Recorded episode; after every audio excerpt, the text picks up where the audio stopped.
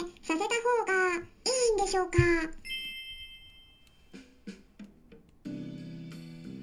こんにちは。サラホリスティックアニマルクリニックのホリスティック獣医サラです。本ラジオ番組ではペットの一般的な健康に関するお話だけでなくホリスティックケアや地球環境そして私が日頃感じていることや気づきなども含めて様々な内容でイギリスからお届けしております。はい。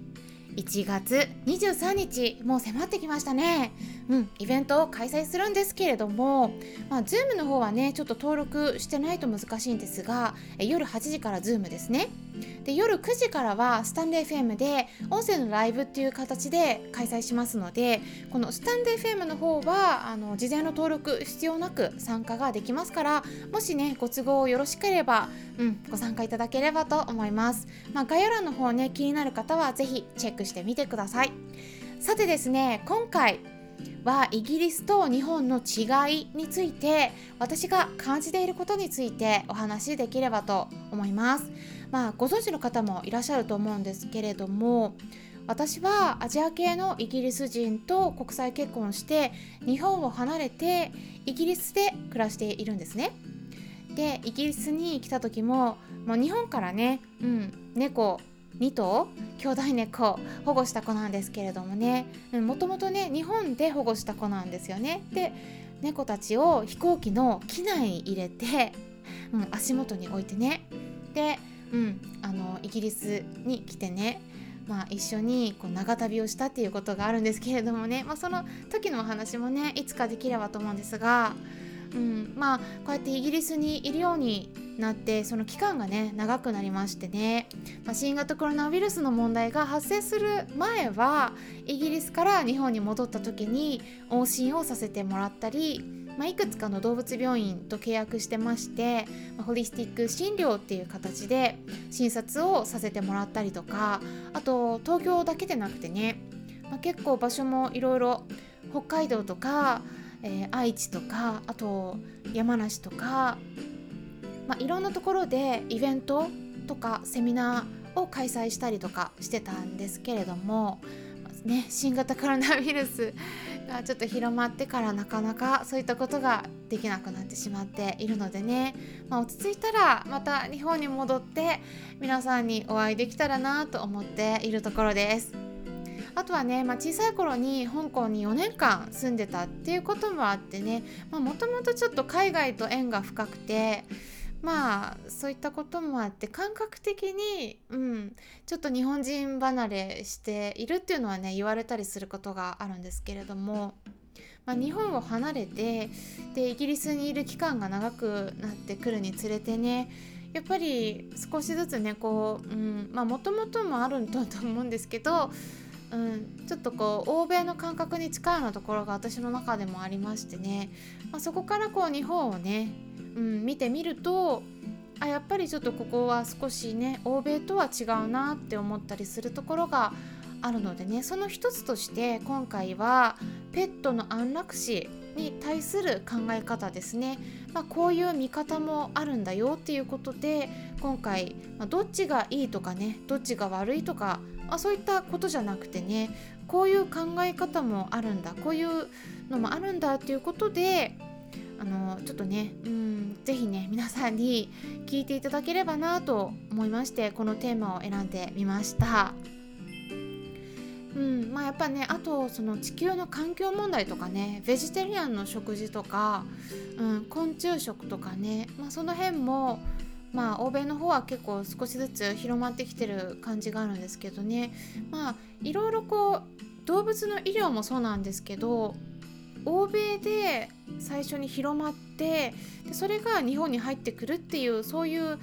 ルートがねメインかなと思うので、うん、ただ安楽死に関してはねやっぱり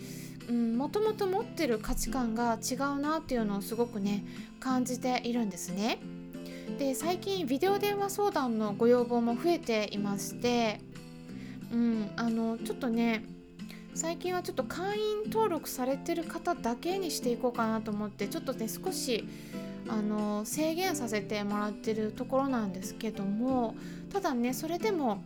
あの日本だけでなくてやっぱ私海外の先生とのつながりもあるのででそこの関係から、うん、日本だけじゃなくて海外のその欧米の獣医さんからもね紹介いただくことが少しずつ出てきてましてでやっぱり欧米の先生とのねディスカッションとかお話お伺いしたりしていると、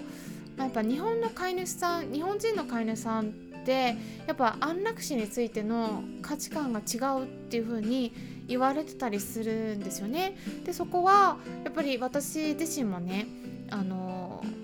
うん、海外出身の日本に住んでいる、うん、外国人の方のね対応させてもらったりもしてるのでね、まあ、やっぱ日本人と結構違うなっていうのを感じてたりするんですよね。でそこでねあのやっぱ問題になってくるのはねあの安楽死を伝えるタイミングなんですよね。なんかこれがねすごく難しいなと思ってましてで動物を見ると本当にねあのすごく苦しんでるように見えてで私が飼い主だったらもう安楽死するなとかね思ったりするんですけどでもねやっぱ飼い主さんにはね言える方と言えない方がいらっしゃるんですね。うんで、うん、やっぱりね飼い主さんがまだまだ受け入れられない方がねいらっしゃってでこの今のタイミングでお伝えしてもねあ受け入れられないだろうなって思ったりした場合にはやっぱり言えないんですね。うんだからそこがちょっとねどうしたらいいかなって思う時もあるんです。で日本でも安楽死ってやっぱりあの私今まで日本の動物病院で勤務していた時にも何回もやってるのでね処置は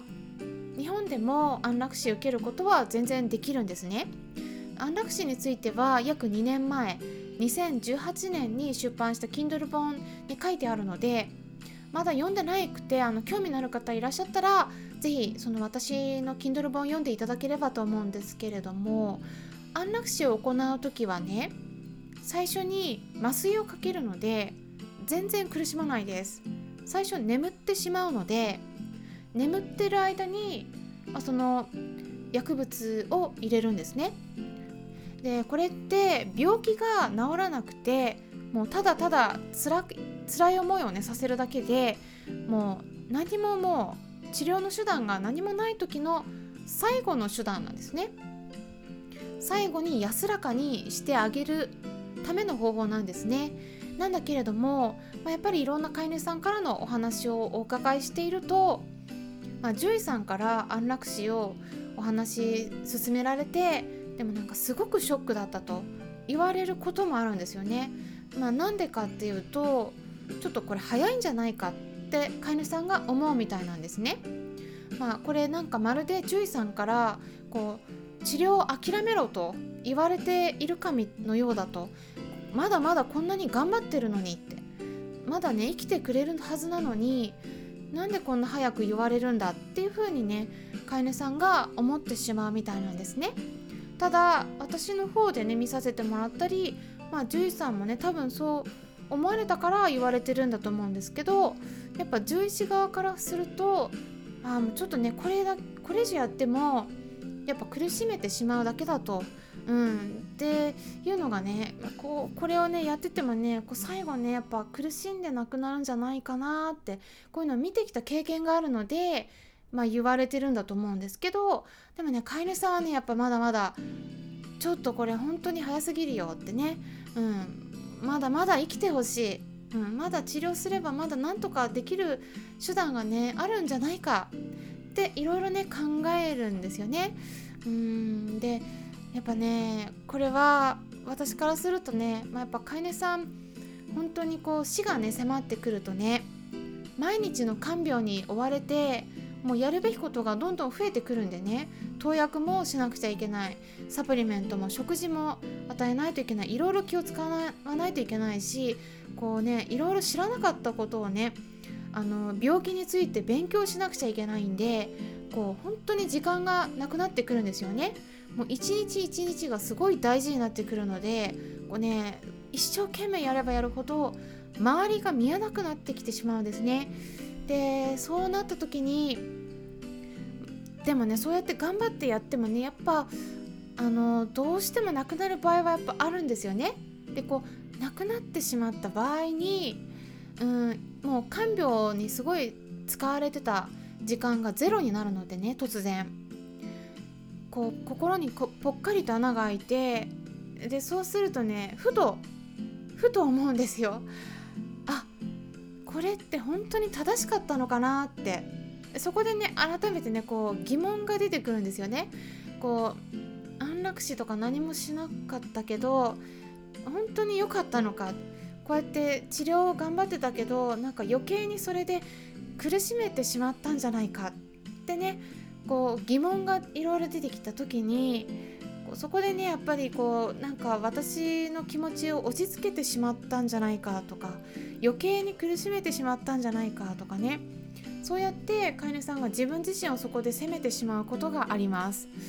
これはね結構多いなと思っててでそこからペットロス症候群になってしまう。っていうことがあるので、うん、ただねだからといってもねこうタイミングがやっぱ難しくて私がね直接ちょっとお伝えすることができないこともやっぱりあるなと思っているのでね。まあ、だからこういったラジオ番組で音声を聞いてもらったり YouTube 動画を見てもらうことで客観的に少し離れたところからお伝えすることで心の余裕のあるうちに皆さんの頭の片隅にでもちょっと入れておいてもらえたらなと思います。私が言いたいのは安楽死が絶対にいいということじゃないんですね。選択肢を知ってもらいたいということなんですね。うん、こういう形でねちょっとお伝えしたんですけれども参考になれば嬉しいです。それではまたお会いしましょう。ホリスティック獣医サラでした。